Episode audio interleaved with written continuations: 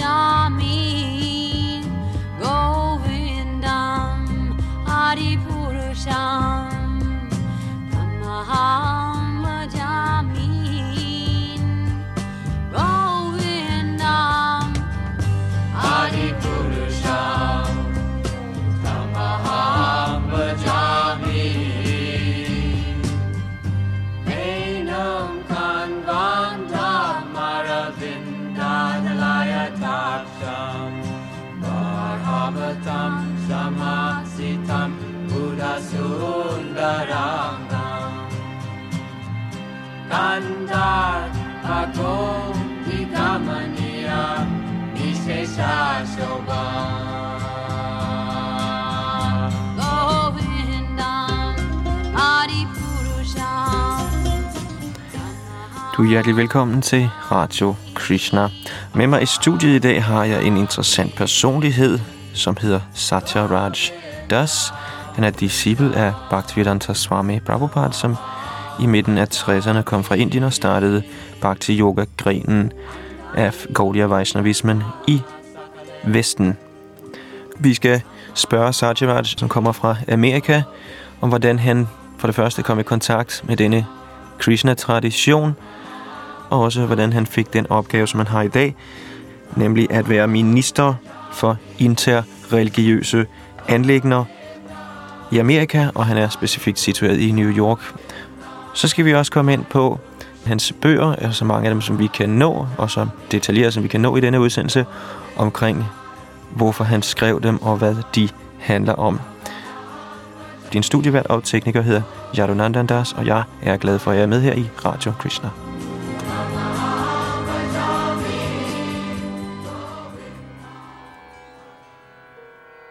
When did you first come in contact with Krishna consciousness? 1973. I was um, for one or two years, maybe since 19 from 1970. I was becoming interested in Eastern philosophy and religion. Actually, I always wanted to know the big questions, the big answers to the big questions. Who am I? Why am I here? It plagued me from when I was very young. So when I got into high school, it was very progressive time in New York, the late 60s, early 70s, hippie era, you know. You were a part of that scene? Yes, I was a musician. I was um, hippie and you know, taking drugs and all that kind of stuff. Uh, What do they say? Drug, sex, and rock and roll? That was like my middle name. so, uh, but anyway, I I started to give all that up around 1970, 71 because I became a little more serious about finding out what is life really all about. And I decided that uh, religion purports to know the answers to these questions. So I thought, let me investigate religion. And so uh, I looked into Christianity and Islam, but they were relatively new religions. I, you know, Islam is 1,300 years old, Christianity is 2,000 years old. Uh, so then I, I checked out my own roots, the Jewish religion, which is about 4,000, 4,500 years old. Are you from a Jewish family? Yes hmm non-practicing Jewish family. But I wanted to go back further. It seemed to me that the newer religion was, the less less it grasped at that essential truth, that primordial truth. So then I found that in India is the oldest known religious tradition, Hinduism. Was that by studying Western books about religion Right, or not right. going to India? Not going to India yet, no. Okay. I'm talking 1970, 71. Um, I started to study different uh, religious philosophies and books by th- prominent theologians. And, um, and then I found out that Hinduism has a, uh, a more ancient past than even the Hindu religion. It's a thing called Sanatan Dharma, the eternal function of the soul. In other words, there's, there's a tradition in India now called Hinduism by uneducated masses. This is what they call their religion. But uh, if someone researches the actual texts, the Sanskrit texts, they'll find that the word Hindu is not to be found in those texts. The word Hindu is a later concoction from around the 11th century. How did did that word come about? I've heard many different varieties of versions about the word Hinduism. Well, there's a long story. I'll give you the short version of it. Okay. Basically, um, there's a river, the Indus River, and uh, the invading Muslims. Um, the, the Parsi language doesn't pronounce the uh, uh, S because it was all called by them the Sindhu River, but they couldn't pronounce the S properly, so they called it the Hindu River. And anyone who was practicing religion to the east of that river were called Hindus, what, regardless what their religious beliefs were. And they had very diverse religious beliefs. Some were Shaivites, they worshipped the god Shiva. Some were Vaishnavas, some were Shaktas. They had varying uh, practices, religious beliefs, but they were all lumped together and called Hindus. It's something tantamount to um, someone coming to the West and, you know, coming to America, say, and calling all the Semitic religions, you know, Yankeeism or something.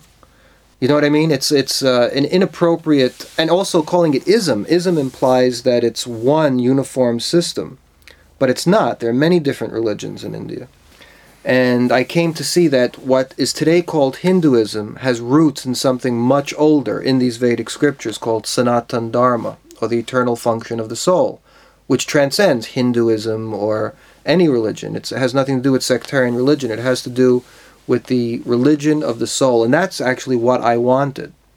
So I researched all this before I met the devotees, and I even took a short course in Sanskrit at Queen's College, because I figured, you know, there's so many yogis and swamis coming west, especially at that time in the late 60s, early 70s.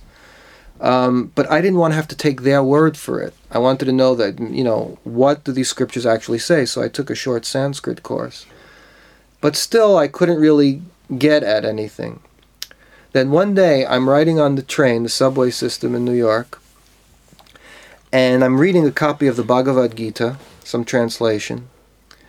It was by Sri Chinmoy. I read so many translations. That happened to be the one I was reading on the train. And a Hare Krishna devotee was on the train, and he walked up to me and he said, What you're reading is poison. And I said, Poison? What are you talking about? Because I knew something about the Hare Krishna movement. I said, Well, you guys read the Bhagavad Gita too. You know, how could you call this poison? And he said, Even milk, which is pure, when touched by the lips of a serpent, becomes poisonous. so I understood that he was not criticizing Bhagavad Gita as such, he was criticizing the particular interpretation I was reading. So I said, do you have a better Bhagavad Gita? Is, uh, you're criticizing this. You're saying this is not uh, not giving me the actual Bhagavad Gita. Do you have one? So he gave me Prabhupada's Gita. So I thought, oh, here comes the sales pitch. But uh, no, he said to me, I'll give you this for free because you seem like an intelligent person. You're already reading Bhagavad Gita. I'll give you this for free if you come down to our temple this Sunday in exchange for you to visit the temple. So I said, okay, it's a fair deal. So I was an honest person. I was trying to develop morals and, you know, I had certain ethical codes. Nice. Yeah, I, I considered myself more or less in the mode of goodness at this point. So I you knew anything word. about the gunas? No, I didn't know about the gunas really. I'm not as such. I mean, I had a, a certain idea from reading the Gita, but wasn't clearly formed. You don't get that so much unless you read Prabhupada's books. It's really not that clearly formed, and I hadn't read any of Prabhupada's books yet, so I didn't know. But um, so I studied the Gita for the few days before Sunday, and then I went down to the temple. I liked Prabhupada's Gita immediately. I saw that even in just the introduction of Srila Prabhupada's Bhagavad Gita, there was more information not only about the Gita or about Vedic philosophy or Indian philosophy, but also about those basic questions that for years I had wanted to answer. Who am I? Why am I here? It was all there just in the introduction. So I couldn't wait to read the rest of, you know, his explanation and translation because I saw this was a very deeply thought out, intelligent presentation of Bhagavad Gita. So I was excited about my visit to the temple and everything. But I always thought I was kind of far out. You know, I had long hair down my back and, and everything. But when I went to the temple, I realized how conservative I really was.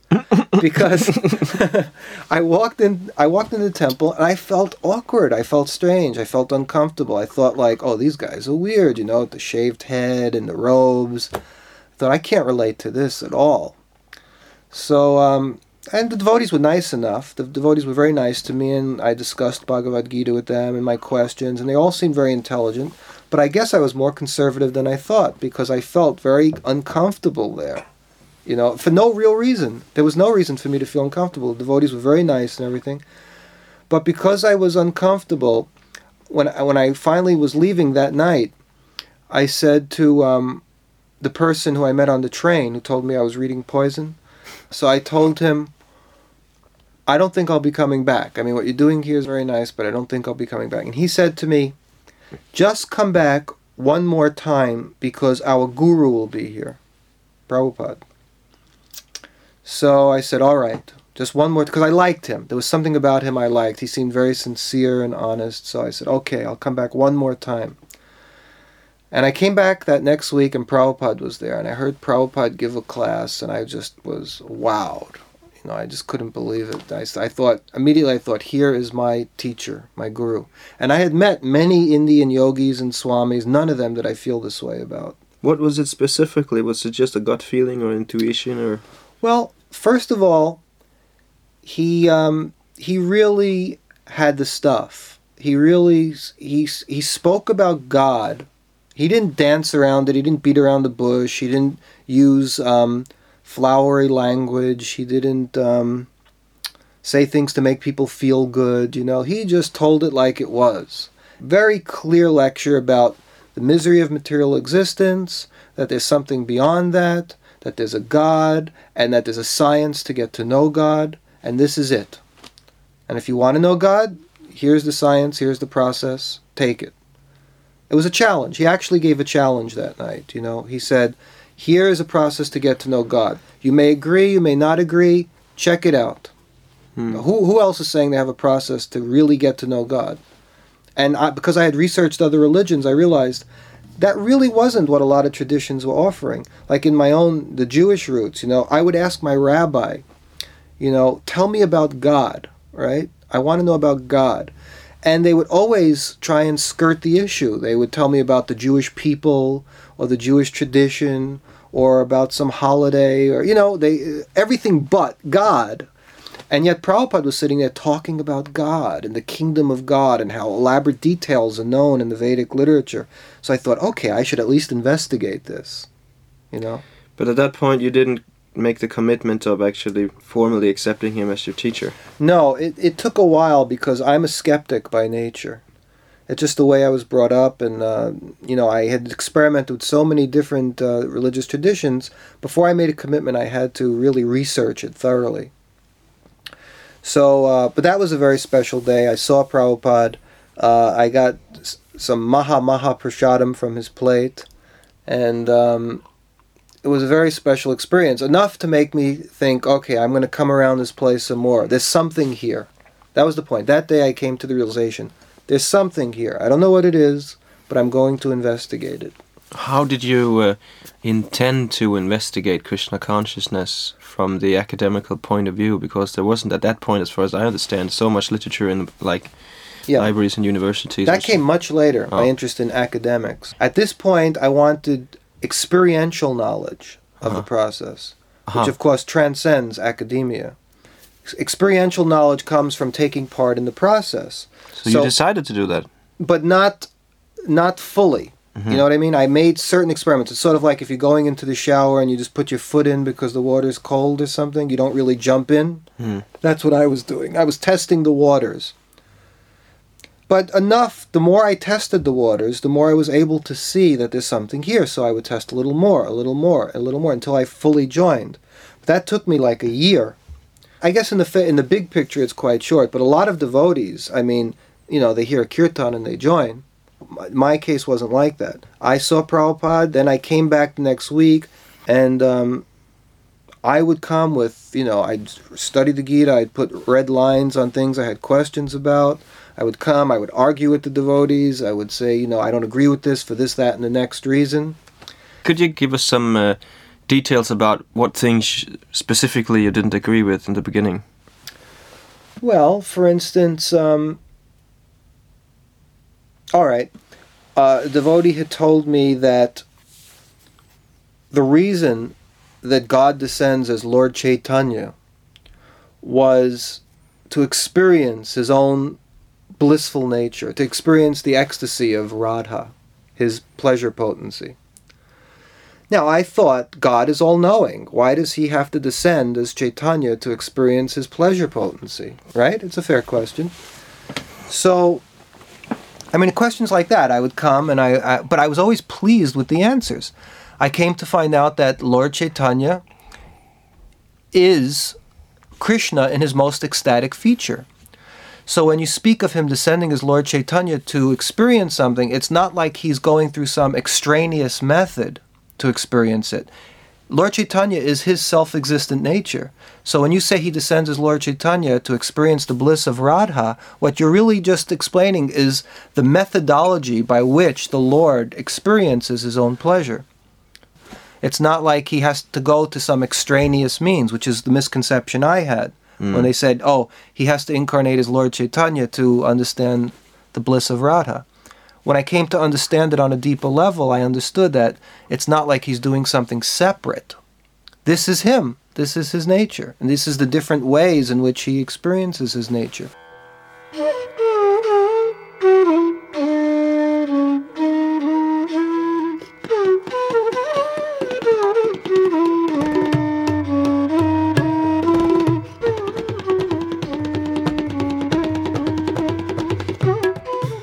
Then you got the answers for your questions. More and more, I Yeah. felt satisfied.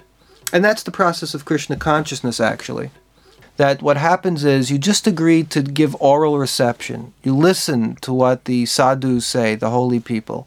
And the more you hear, the more your intelligence becomes satisfied. The more your intelligence becomes satisfied, the more you agree to act on the instructions they give. And then the more you act on it, the more your consciousness becomes purified and the more you're able to accommodate spiritual reality. Because if you don't do that and you have no experience of spiritual reality, the questions you ask become meaningless, you know, and you don't even understand the answers when they're right in front of you. But uh, this led then to, um, at one point, then you decided to try it more closely. Yeah.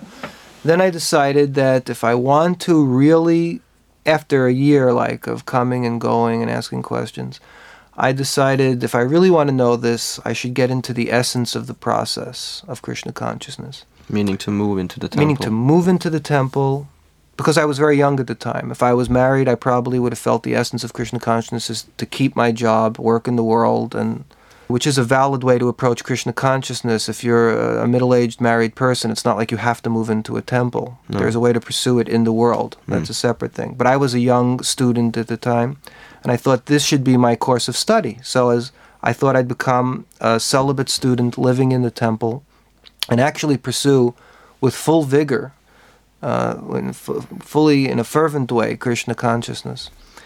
And then after some time, I got on the Radha Damodar book distribution party. And so I traveled all over the country selling Prabhupada's books because I understood two things, two reasons why I wanted to do that. One was because I felt what I was getting from Krishna consciousness was so precious that I wanted to share it with other people.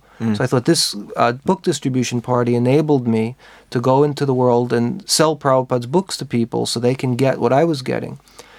That was the first reason. The other reason was that this business of selling Prabhupada's books, Sankirtan, is also at the heart of the process. Sharing this knowledge with others, it helps enhance your own Krishna consciousness. So I thought I can accomplish these two things help other people and enhance my own Krishna consciousness by being on this Radha party. And that, in fact, is what was happening. I felt my progress up to that point had gone very slowly. And then when I got on the Radha Damodar party, it's, it really uh, zoomed ahead. Now, how, how long did you stay in the temple before you started to travel? Uh, about a year and a half, something like that. Anyway, I was on Radha Damodar, and while I was on the Radha Damodar party is when I got initiated by Srila Prabhupada. Let's just tell all that briefly, and I don't want to get into all the details. But uh, Prabhupada gave me my name, Satyaraj Das. The king of truth? Yeah, and it's a funny story because I didn't know Sanskrit that well, or at least I couldn't figure out Satyaraj. Yeah. So um, when Prabhupada said, Your name is Satyaraj Das, I looked to one of my godbrothers who knew Sanskrit a little better than me, and he said, It means king of truth. So I immediately got proud. I went I, I was sitting in front of Prabhupada and I went up like this, like, ah, Prabhupada, you you you're calling me the king of truth. And then Prabhupada said, Das. Das means servant. servant, yeah, and I felt like two inches tall. right there was a great lesson in humility. So um, that was my initiation. It was very nice, and then I continued distributing books for a while. Then I A few ended years? uh, um, a year, Mhm. a year after that. But uh, distributing books a year after that means six days a week from nine o'clock in the morning to nine o'clock at night.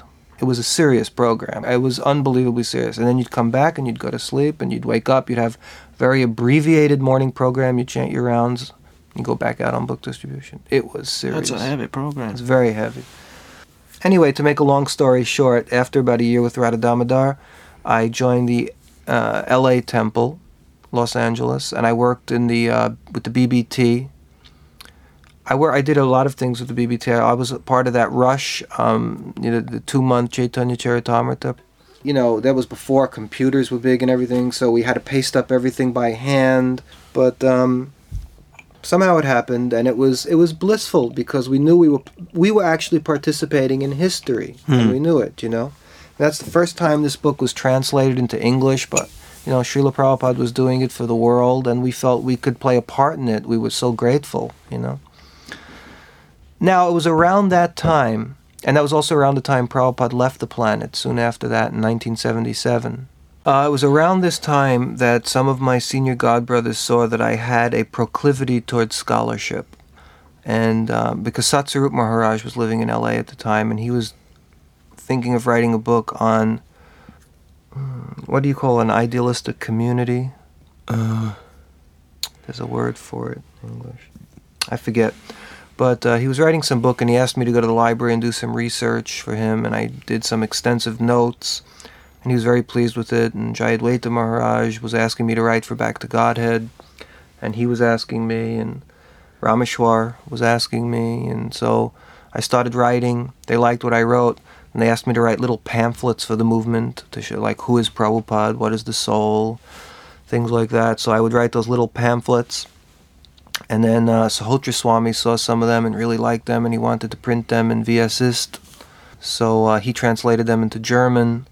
And then he asked me then he contacted me directly and asked me to write specifically. He said i had a fertile brain. Whatever i want to write he'll translate into german and he'll publish in Vyasist. so that was that started now in the late 70s early 80s i became a writer for back to godhead and for Vyasist, and i was doing pamphlets. And i sort of slowly but surely was gaining the reputation in the movement as a somewhat scholarly devotee mm. but I hadn't yet ventured so much outside to do outside scholarship. This was all very internal stuff. I remember in in 81, 82, I think we read a book by Stephen Rosen, and that must be you. Yeah. What book? I don't know. Couldn't be 81, 82 though. My first little- book came out in the mid 80s. Aha, really? Something? No, actually, this book Hare Krishna, Hare Krishna. No, that's. Stephen Gelberg. Oh, I'm mixing it up. Shubhananda. I'm mixing it up then. Yeah. Okay. Yeah, actually, he inspired me quite a bit. That book came out, and um, he was a good friend of mine, and uh, I really admired what he was doing, interviewing scholars and getting a sort of outside perspective on our movement, which is always useful because when you're involved in something, when you're involved in a religious process, you can have perceptions of it that outsiders can't because you're emotionally involved in it, you're practicing it. On the other hand, outsiders can also have perceptions that you can't because you're so close to it, you're emotionally involved in it.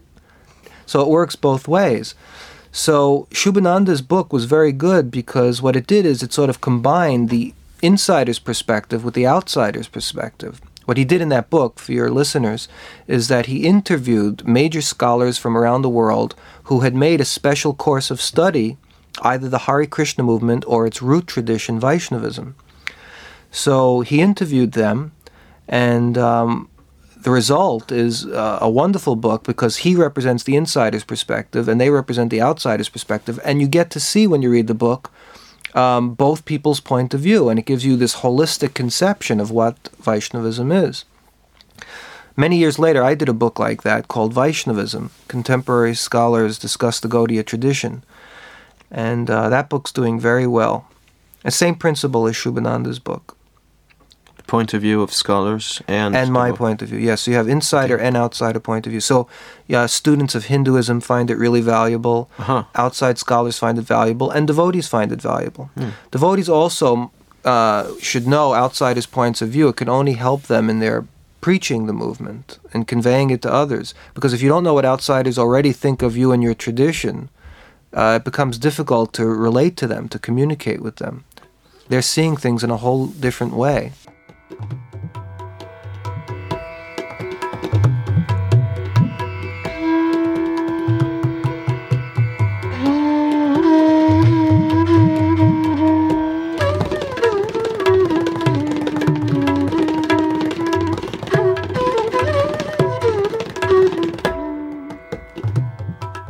GBC men were encouraging me to write more and more for Back to Godhead, etc.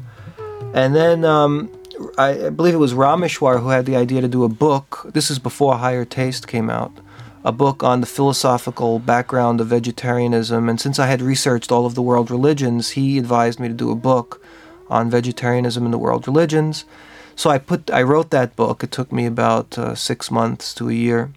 How big a book is it? It's about 120 pages, but it's very thorough. It's called Food for the Spirit. Yes, Food for the Spirit, Vegetarianism and the World Religions. It was published by Bala Books. Uh, but that's not. Um, it, it's not uh, recipes. No, no, no, no. fa- far from it. It's um, it's a highly philosophical book, and it deals with the five major religions of the world and their views on vegetarianism. How vegetarianism was originally part of all these religious traditions. All Yeah, all. Islam, Isla- Christianity, Yep. See, you should read my book. Judaism. Yep. Yeah, if you study the scriptures carefully and their traditions, you find that early on, respect for all forms of life was a part of each of these religious traditions. And you find that their early saints, and the mystics at least, were generally vegetarian, They're, with rare exceptions. This is what my book explains. And I give, it's not like uh, someone has to take my word for it. Everything I say is fully footnoted, referenced, you know, elaborately.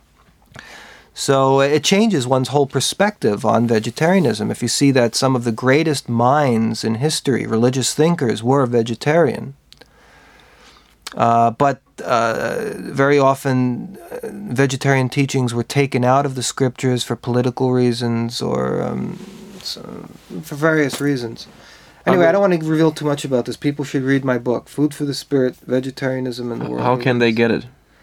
Uh, they can order it through Bala Books in America. Mhm. I guess that might be difficult. Um, or uh, the BBL, Amita Das, in England also. I've just finished writing a follow up book to that. Uh, it's called Changing Bodies Reincarnation in the World Religions, which isn't published yet. And it's the same principle as this book. See, these books, the good thing about them is when I discuss each of the major religions, I give some history and background about those religions. So when you're done reading the book, you feel like you know about all the different religious traditions.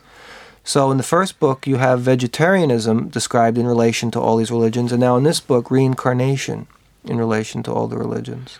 So reincarnation was also part of all the major Yep. religions, Yep.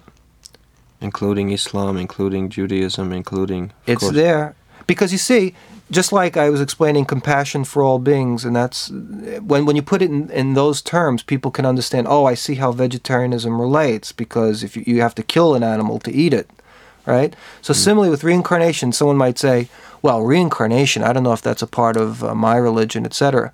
But when you think in terms of that religion basically the premise of religion is that you're not your body every religion you know obviously you're you exist beyond your body so that's already 50% moving toward the reincarnation doctrine. You know if you're in existence apart from if you're an energy beyond your body then you have the law of conservation of energy that energy can't be created or destroyed. So what happens to that, that energy when this body is finished? Krishna says in bhagavad gita that it's only reasonable to assume right dehinosmin yata dehe kumaram jovanam jara that if we see in this life someone goes from childhood to youth to old age which is in a sense changing change of bodies why should we assume and you have to admit it's merely an assumption that at the time of death we don't change bodies again? And actually if you study church history you find that at the second council of constantinople which was in 553 ad there was an Emperor Justinian who devised a plan with the, the Pope at that time that, um, see, the idea is that if you have many lives to become perfect, right, uh, people will become lax about being a good Christian in this life. So what they devised was tell them that they don't have many lives, it's just this life and then heaven or hell, and then they'll feel in this life they better be perfect.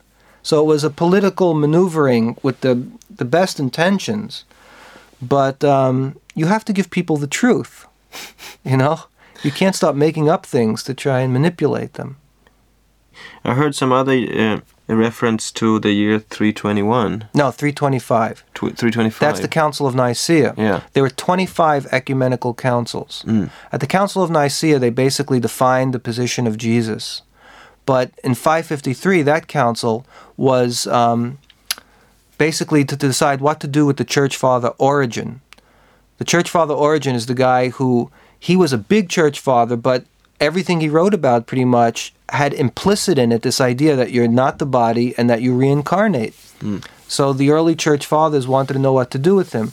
So in dealing with him philosophically, this idea of reincarnation came up, and that's when Justinian and the Pope of the time came up with this hidden agenda to con people into thinking they have only one life.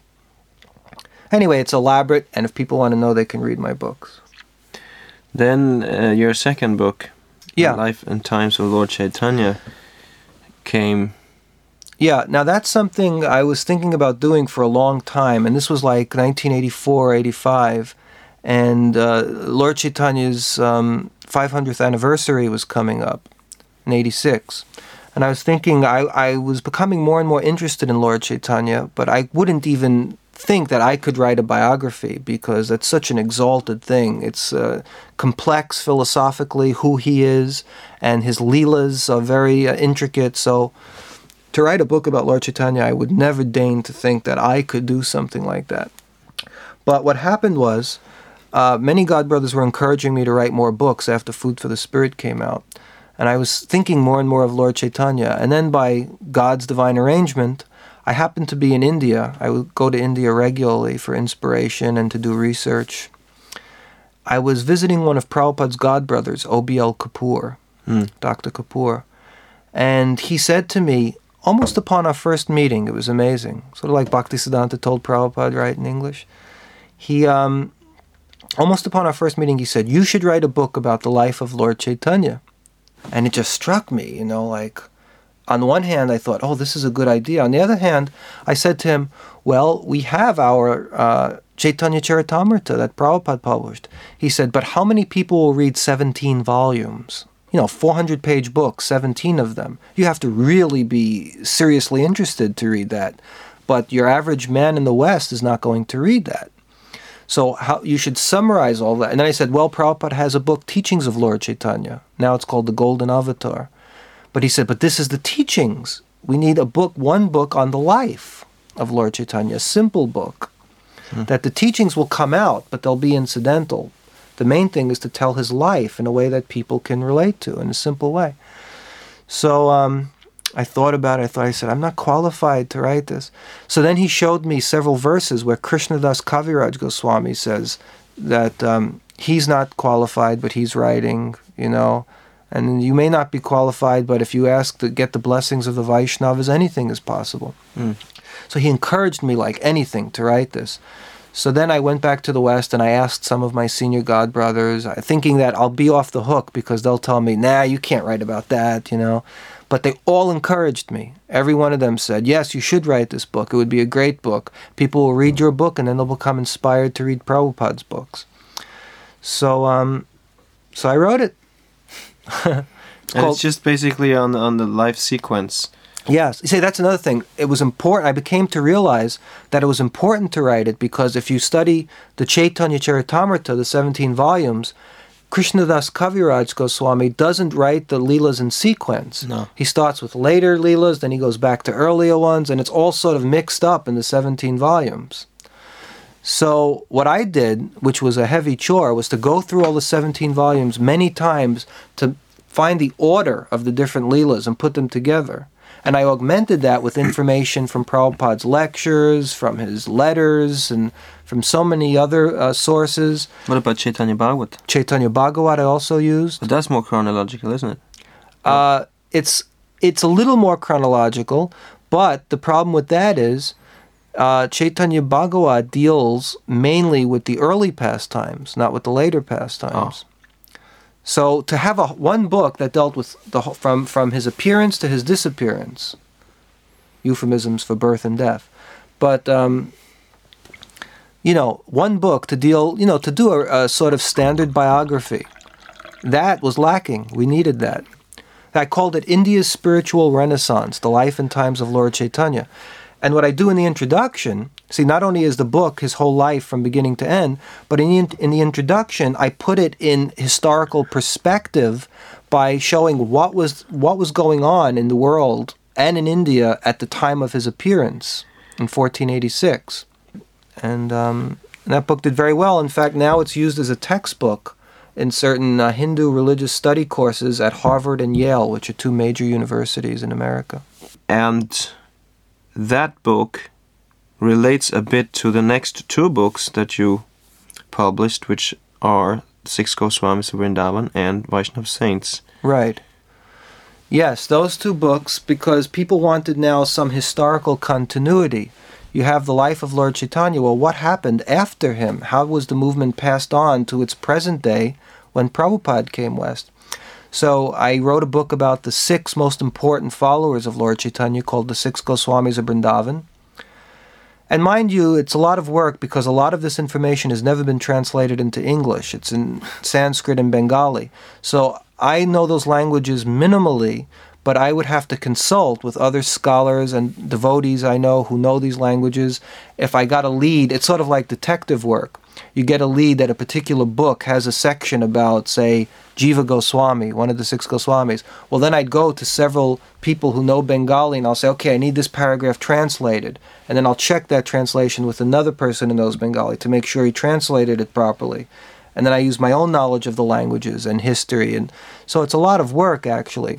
But the end product is that um, when the six Goswamis of Vrindavan, when I had the manuscript, I sent it to scholars around the world and they were amazed. They said, This is an important book, the only book of its kind, you know, uh, that I've managed to tell the lives of these saints in a coherent way for the first time in the English language. And this is also like a very systematic chronological presentation of these persons. Right. So anyone can understand it and follow it. Hmm. But it's done in a scholarly way with everything footnoted. Hmm So I did that for the six Goswamis, and then their immediate followers, who were three, uh, essentially three devotees named Srinivas, Narottam, and Shyamananda. They were great mystics in the Gaudiya Vaishnav tradition. So I wrote a book about them as well.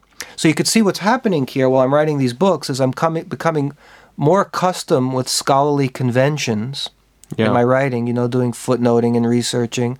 And I'm networking with scholars because I'm getting them to endorse my books, you know, to read them and see if it because I thought, you know, maybe these books will only be of interest to devotees, but I want I want them I want outsiders to also appreciate the six Goswamis and Lord Chaitanya, etc. So I was getting um, uh, approval from major scholars outside the movement.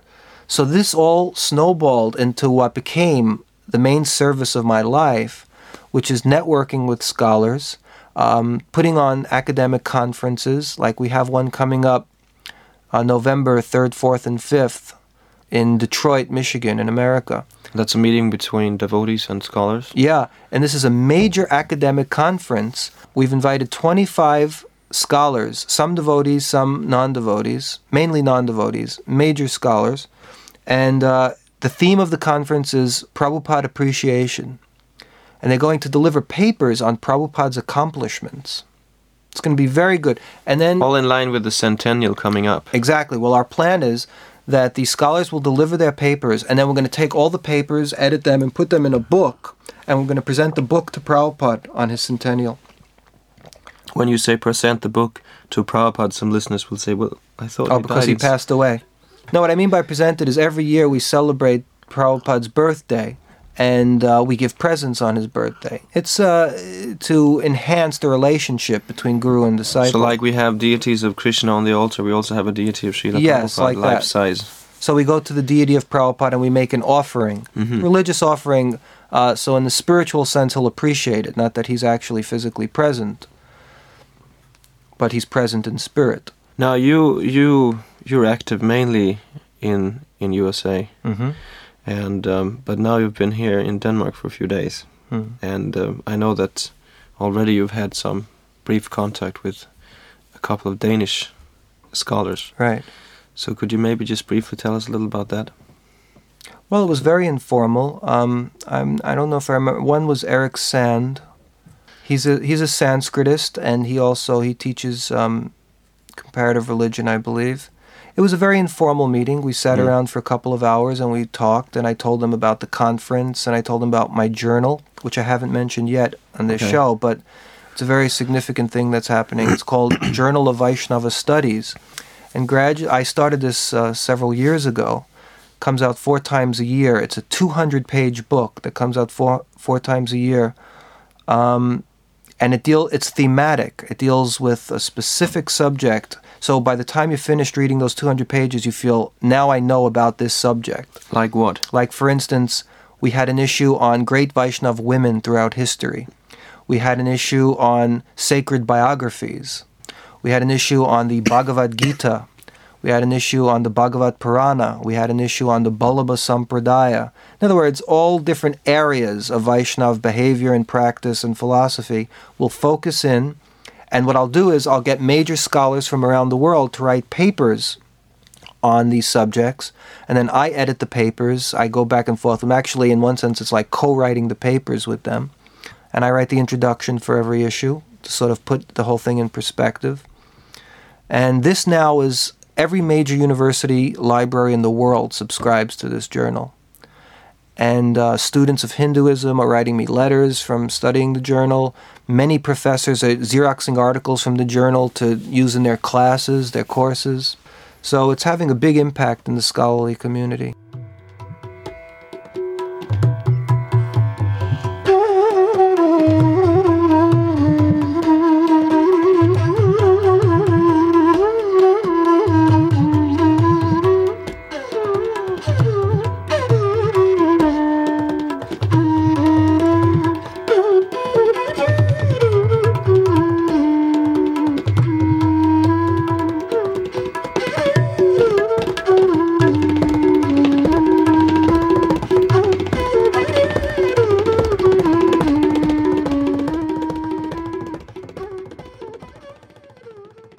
Wanted to just briefly go on with the list of books that you have made here because they're all interesting in their own way.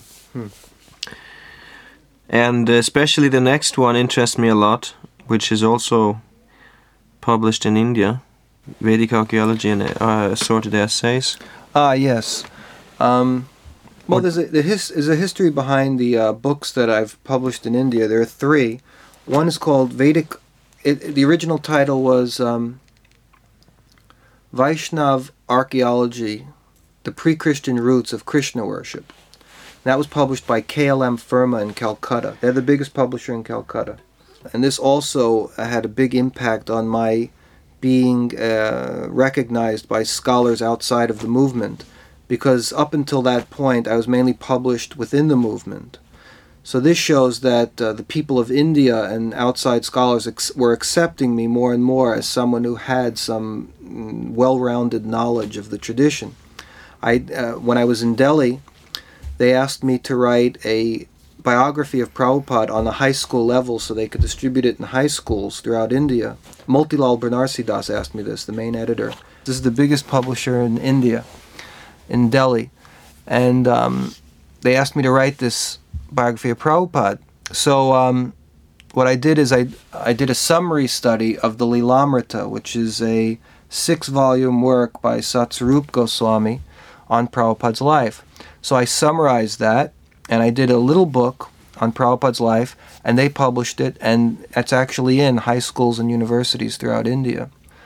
So that happened, and then I did this uh, Vaishnav archaeology book for KLM Firma, and then I did a book, as I mentioned earlier, called Vaishnavism Contemporary Scholars Discuss the Gaudiya Tradition. And that was also uh, published by uh, Motilal. So I had three books published in India. To go back to this book, of Vedic archaeology, is there and somebody who actually thinks, or is it a common, widespread conception that that um, Krishna worship should be some concoction between Christianity and Hinduism or something like that? Well, in the early part of this century, most scholars thought that the Krishna story was based on the Jesus story. It's just got some similarities. It has there. certain similarities. So uh, there were scholars before they researched the subject. They they naturally thought, especially since most of them were Christian missionaries, their assumption was that Christianity was the original thing and Krishna worship came later. However, uh, when they started to research the subject, they found that it was actually the other way around. And more and more, as archaeological evidence uncovers, we're finding more and more evidence that the Krishna story actually goes way back. And this is one of the things we're doing with my Journal of Vaishnava Studies. Some of the scholars are now doing extensive research showing that the Bhagavatam, which most the Bhagavatam is one of our main scriptures, um, that the Bhagavatam, which most scholars had previously thought was from the 7th century AD, is actually way before the time of Christ. And they're finding archaeological evidence to prove this. Of course, devotees know this. Devotees, you know, for devotees, the Bhagavatam's 5,000 years old. But uh, academicians need mundane proof that it's old. In, in academia, there are many ways that they choose to date things, and some of them, some of these ways are just not. They border on lunacy, frankly. You know, like for instance, um, one reason they say that the Bhagavatam came after the seventh century A.D. is that Shankaracharya didn't comment on it, and he was from the seventh century. But that's absurd. Naturally, if you're trying to push a philosophy of Mayavadi, uh, the Mayavadi philosophy or monism, uh, you're not going to refer to the Bhagavatam because it doesn't support your case. You try to use the Bhagavatam and you're trying to preach monism, you're going to be exploded, you know? So um, that's why Shankara didn't do it. But see, I have a scholar, uh, Dennis Hudson. He writes for my journal. He's a big scholar in America. And he's doing research on the Minakshi temple in South India. I was mentioning this last night to some of the devotees here. And um, on the walls of this temple are the pastimes of Krishna, right? And according to all archaeological tests, this temple predates the Christian era. And on the wall are the pastimes of Krishna. Now, someone might say, well, that doesn't mean the Bhagavatam is that ancient because the pastimes of Krishna are there in other Puranas as well. That may be more ancient. But, and here's the interesting thing the um, the different Puranas tell the stories of Krishna in slightly different orders, but the way they're illustrated on this wall of the Minakshi temple is in the order that they appear in the Bhagavatam. So, if the scholars are going to say that this temple and these this arc this um, these bas reliefs are from the pre-Christian era, then they have to admit the Bhagavatam is. So, like that. But that's only one evidence. I mean, someone can find fault with that evidence, but there's so much evidence, and it's just coming out to light. Hmm. So that's one of the purposes of this journal, and uh, I'm very excited about it. It's very exciting work. Now, the rest of your books, um, or some of them, at least two of them here, are interreligious dialogues. Now, I can understand the book called Om Shalom you're discussing together with a rabbi because Yeah. you have a Jewish background, and we should talk about that also.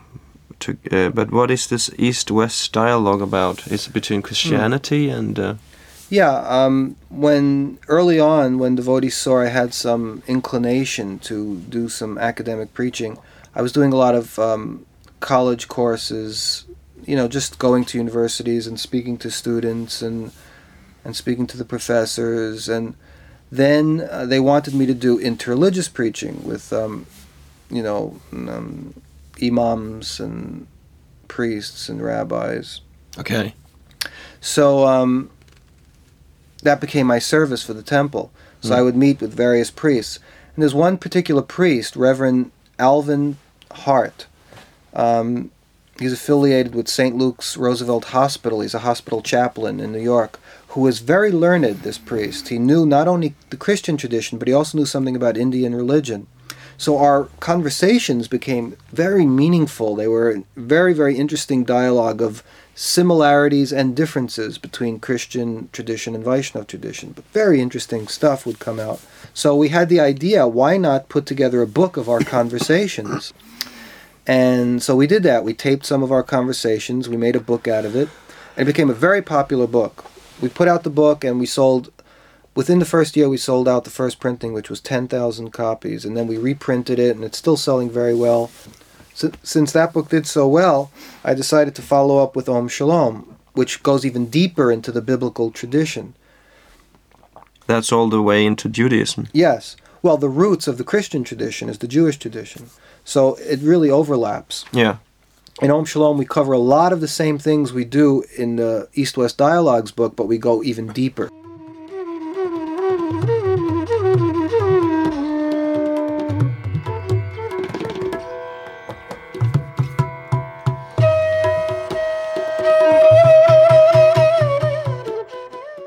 When you discuss with these two persons, what is their view on us?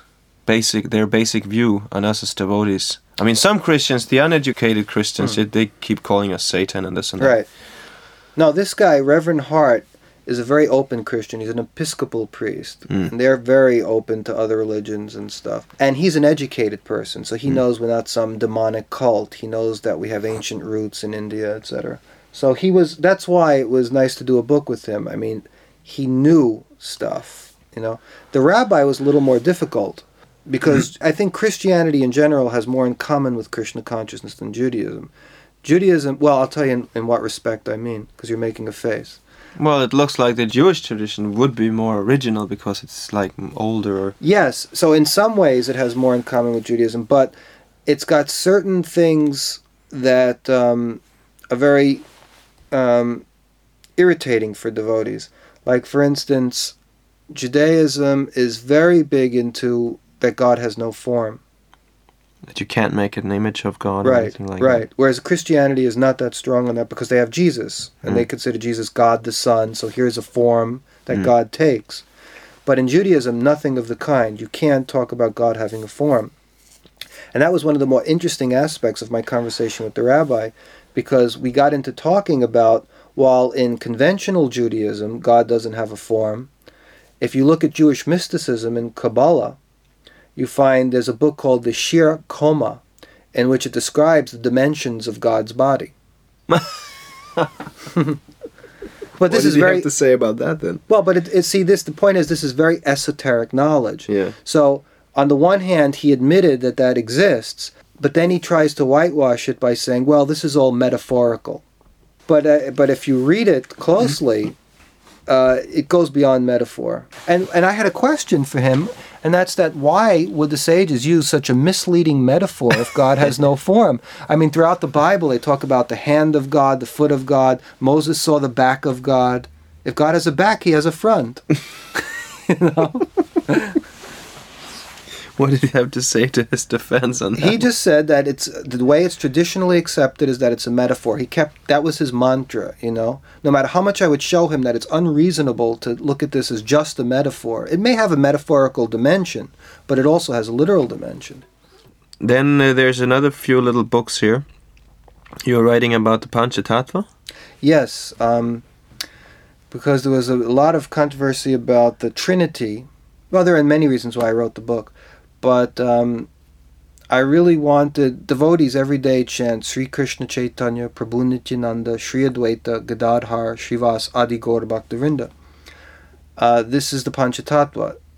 It's God. When God descends, He descends with His first expansion, His energy, his incarnation and his devotee, these five forms.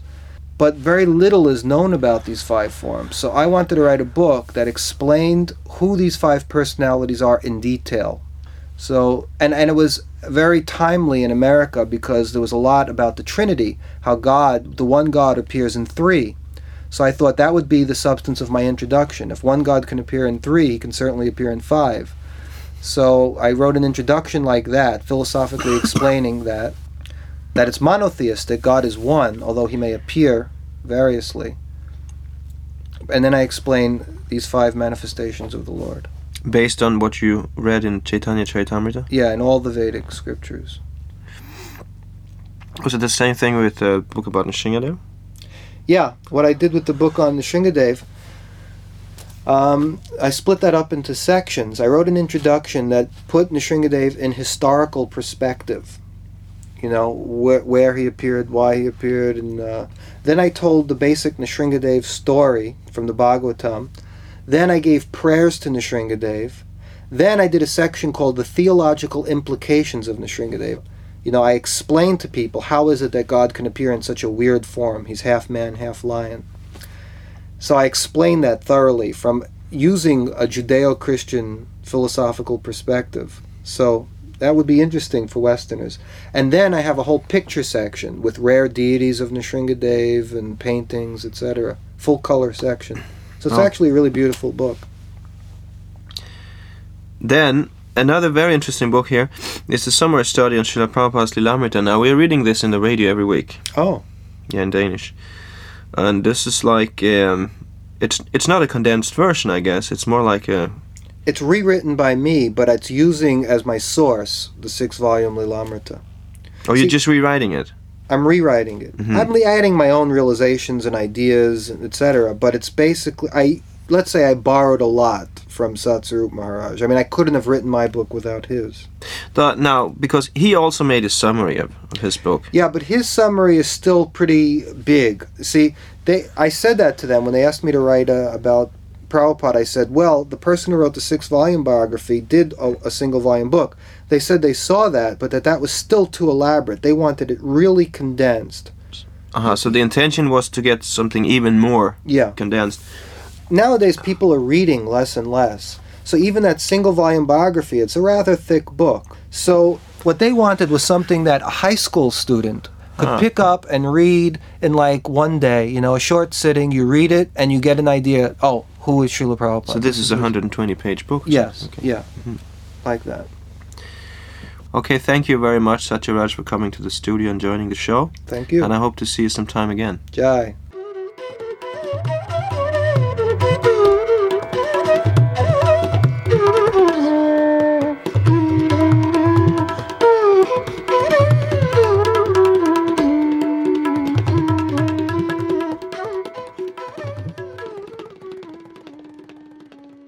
Har lyttet til en udsendelse fra Radio Krishna. For teknik og produktion stod Yadunandan Das. Tak for nu. Hare Krishna og på genhør.